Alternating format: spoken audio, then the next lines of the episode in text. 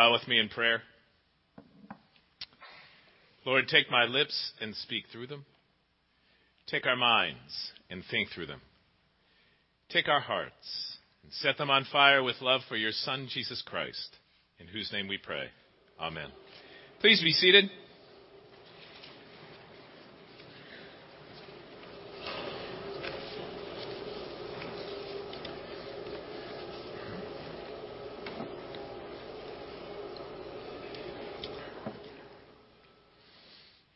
Before we begin the sermon, I just want to make sure everybody's on the same page here. And what I mean by that is we are not here celebrating Christmas yet this morning. Okay? Just so there's no confusion.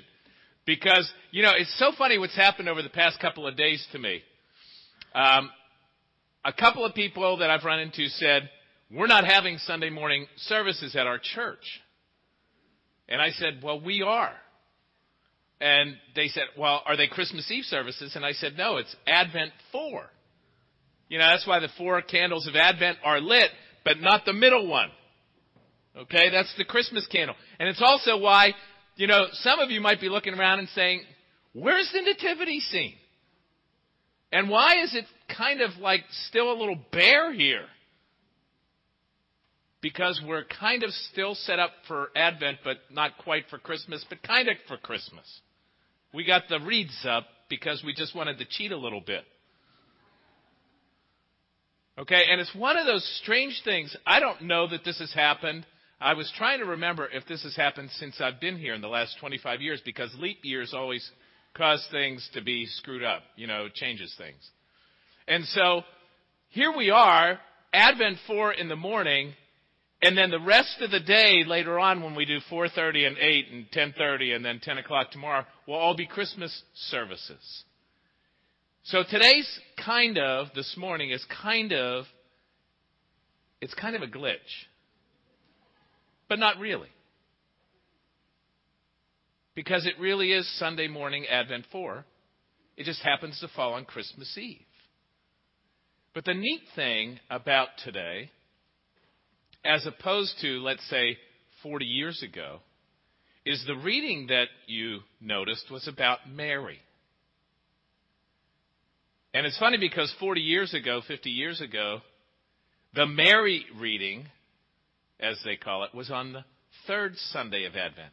And they changed the lectionary. In fact, we even have people tell us that we lit the wrong candle last week. It was supposed to be the pink candle last week. And the pink candle is on Mary Sunday, which is today. So some of this doesn't mean anything to some of you. You don't really give a rip. You're just here. And some of you were hoping that it was Christmas Eve service, and some of you are just here because it's Sunday morning. But I'm just explaining this to you because there's always confusion in the church about certain things. And Mary is one of them. Because at different times down through history and in different places, Mary has gotten confused in terms of the role of who she is and what she's done. Mary is very, very special. She played a special role, a very difficult role. But history sometimes plays games with people and confuses the role of people and even changes history. We've got a lot of that going on today, where people are rewriting history. They call it revisionism. Mary, at one time, was elevated almost, especially during the Dark Ages, to a position of being God.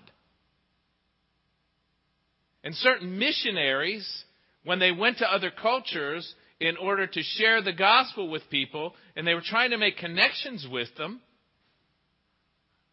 And they would talk about all these different gods and goddesses that the, the cultures had, in these cultures that had a multiplicity of gods and goddesses. They would say, Well, you have a fertility goddess. Well, we have Mary. And that would really throw them off. And sometimes Mary is referred to as ever virgin. And that throws people off. It's like that Joseph and Mary never really consummated their marriage. And that's not reality either. If you read, for example, in John chapter 7, you read, So his brothers said to him, Leave here and go to Judea so that your disciples also may see the works you are doing, for no one wants to be widely known um, who acts in secret. And verse 5 For not even his brothers believed in him. And I remember earlier in my life someone said to him, Well, anytime you see the word brothers, that's people who followed him and believed in him. Did you catch the confusion there? For not even his brothers believed in him? See, the reality is Jesus had biological half brothers. And what I mean by half brothers, Joseph was the father for them, God was the father for Jesus. Mary was the same mother. Just so there's no confusion. Let's take it a step further. Matthew chapter 15. Someone querying about who Jesus is. Are not his brothers James and Joseph and Simon and Judas and not his sisters with us? He had brothers and sisters.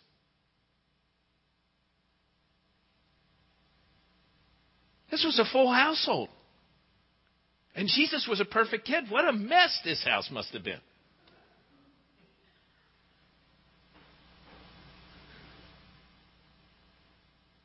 So there's often been confusion about Mary. But one thing I'll tell you about Mary, so there is no confusion. She was a special person in that she had to deal with a lot of challenges. She would misunderstand sometimes her own son, even though she had the promise the Holy Spirit's going to come upon you and the Son of God is going to be born to you. Because in Luke chapter 2, Jesus disappears. He's 12 years old, disappears. He's hanging out at the temple. And they say, What are you doing?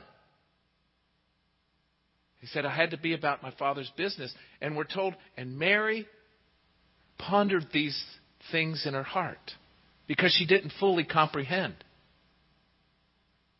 And can you imagine that you were told that this person is going to be your child and this person is God, the Son of God, and that he was crucified on a cross and went through all kinds of suffering and people persecuted him and ridiculed him, what she was struggling with? She was a special person.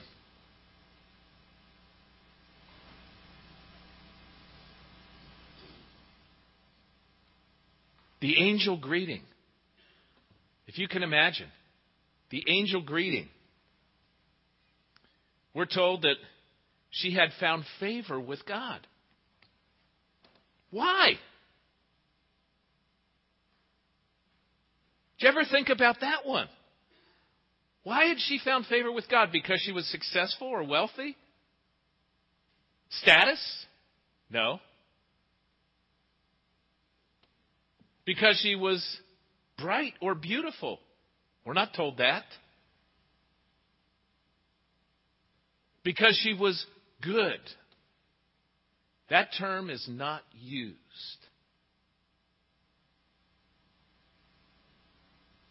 She had a heart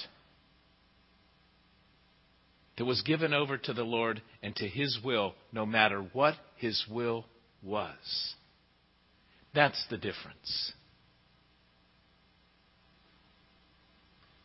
She had a humble heart, an open heart to Him. She found favor because she said, I'm yours. She was open to the movement of the Holy Spirit.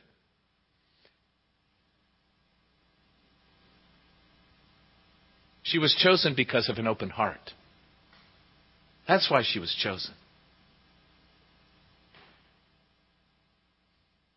You know what's interesting is Kathy Phillips told me a story about Mackenzie Starnes. Some of you know Mackenzie, some of you don't know Mackenzie.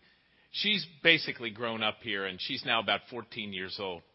And Mackenzie, when we had the night in Bethlehem here, that Veronica headed up and Steve was instrumental in pulling off, and we had tons of volunteers, and we had 200 children and probably 350, 400 people come through. It was a wonderful event. Mackenzie was Mary.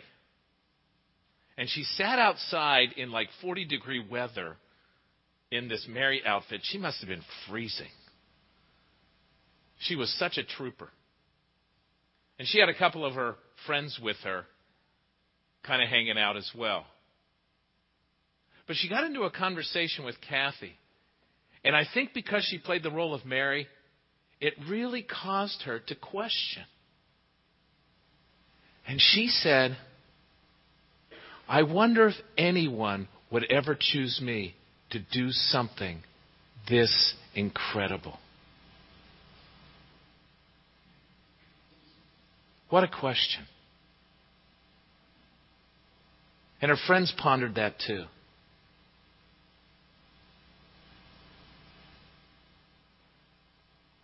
How many would entrust a 14 year old girl today?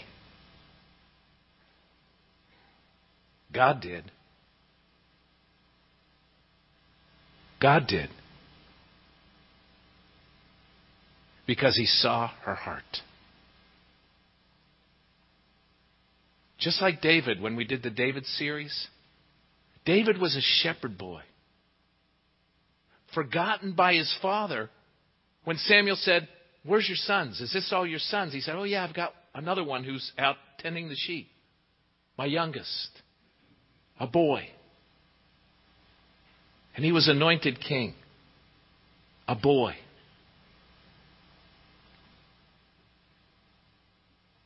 And Scripture says he was a man after God's own heart. That's what God is looking for. Someone who has a heart that's given over to Him, that is open to Him to the movement of His Holy Spirit. That's what He's looking for.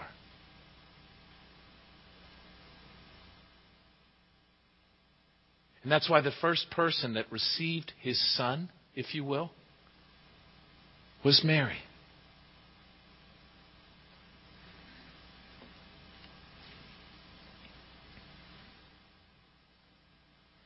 And what did she then say?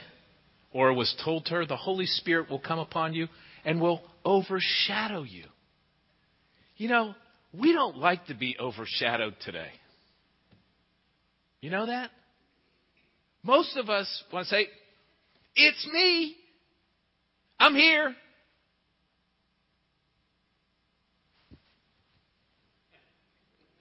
Right?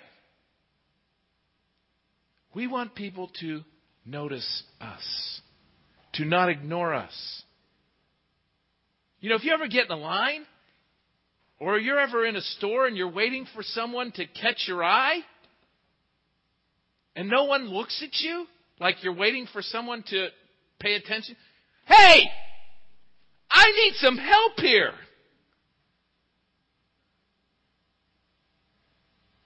We want to be noticed. Mary's told the Holy Spirit is going to overshadow you. But you know what? It's interesting. When you're overshadowed, you're basically saying, I don't need to have the spotlight. In fact, what you're saying is, I need you, Lord. Less of me, more of you. I need you, Lord.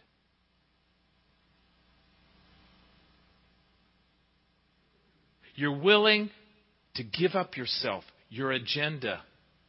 You're willing to suffer. You're willing to be persecuted. You're willing to risk. You're willing to die. And the dying begins with dying to self.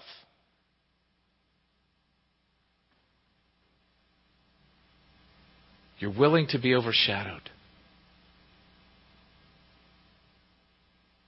And her response was immediate Behold, I'm the handmaid of the Lord. I'm the servant. That's what I want to do. I'm willing to do whatever He calls me to do. But in order to be that kind of servant, what in other versions of the Bible call a handmaid, you have to be close by Him. You have to be within earshot. When the world is calling out so much, this is what you should do, and there's so much noise around you, you need to stay close to Him and listen to His voice.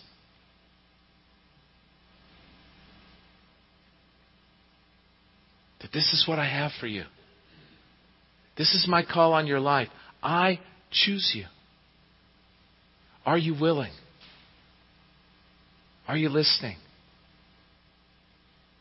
Are you willing to be overshadowed and serve? Are you willing to be filled with the Holy Spirit? Near my side, at my hand, willing to take my hand and do what I call you to do. And Mary was. And that's what made her a favored one. That open heart, that open life, that open hand to be his vessel. Recently, I was in a conversation with Michael Carr, who's the pastor of Central Church. Some of you know Michael. And we had a great conversation about the word devoted. You know, the word devoted is an interesting word.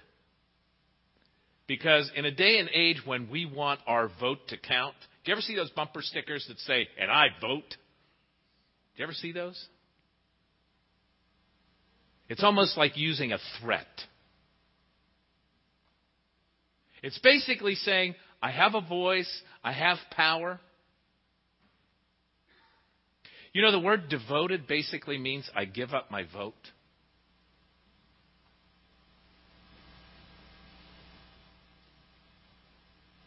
And that's what Jesus says. I'll take your place by going to the cross for you.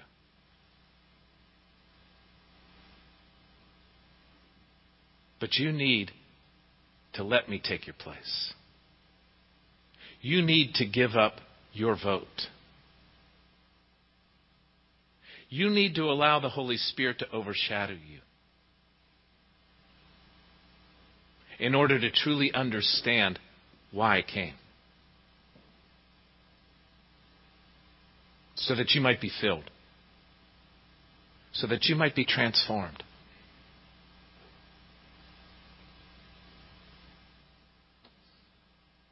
You know, because Mary was willing to play that role, it changed her life. It not only changed her life, it changed the lives of those around her. She was used to change the world.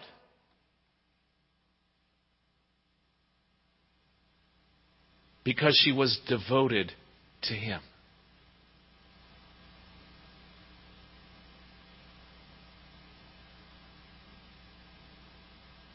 And I wonder do we really understand that that's why Jesus came? That's why Jesus came to Mary. And she was willing. Behold, I'm the handmaid of the Lord. And her devotion led her to misunderstand and be misunderstood, to experience pain and at times great joy to be inconvenienced. but to be filled with the Holy Spirit and used to change the world. You know, this Christmas, if we bear Christ in our lives, not only will we change, we will change the world around us because His light will shine from us. Don't wait for New Year's to make a resolution. Christmas begins later on today in what we call Christmas Eve. Start early. Start now. Let's pray.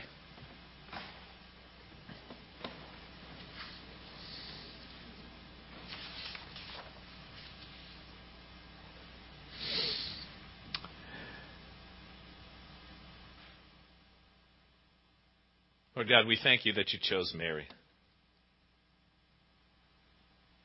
Prime candidate because she understood about not having a voice. In her day and age, being poor, uneducated, a woman, and yet not bitter, but humble. and a heart open to you, given over to you, willing to be overshadowed by you and filled with your Holy Spirit.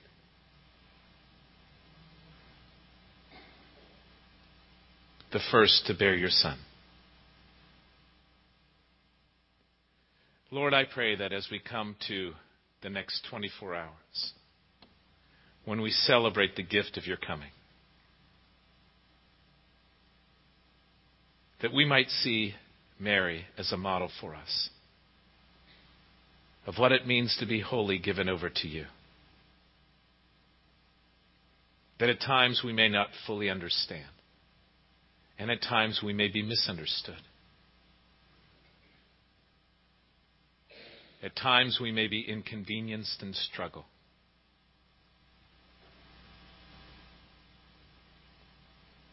But that at one time we will know the resurrected Lord Jesus, who will change the world and change us.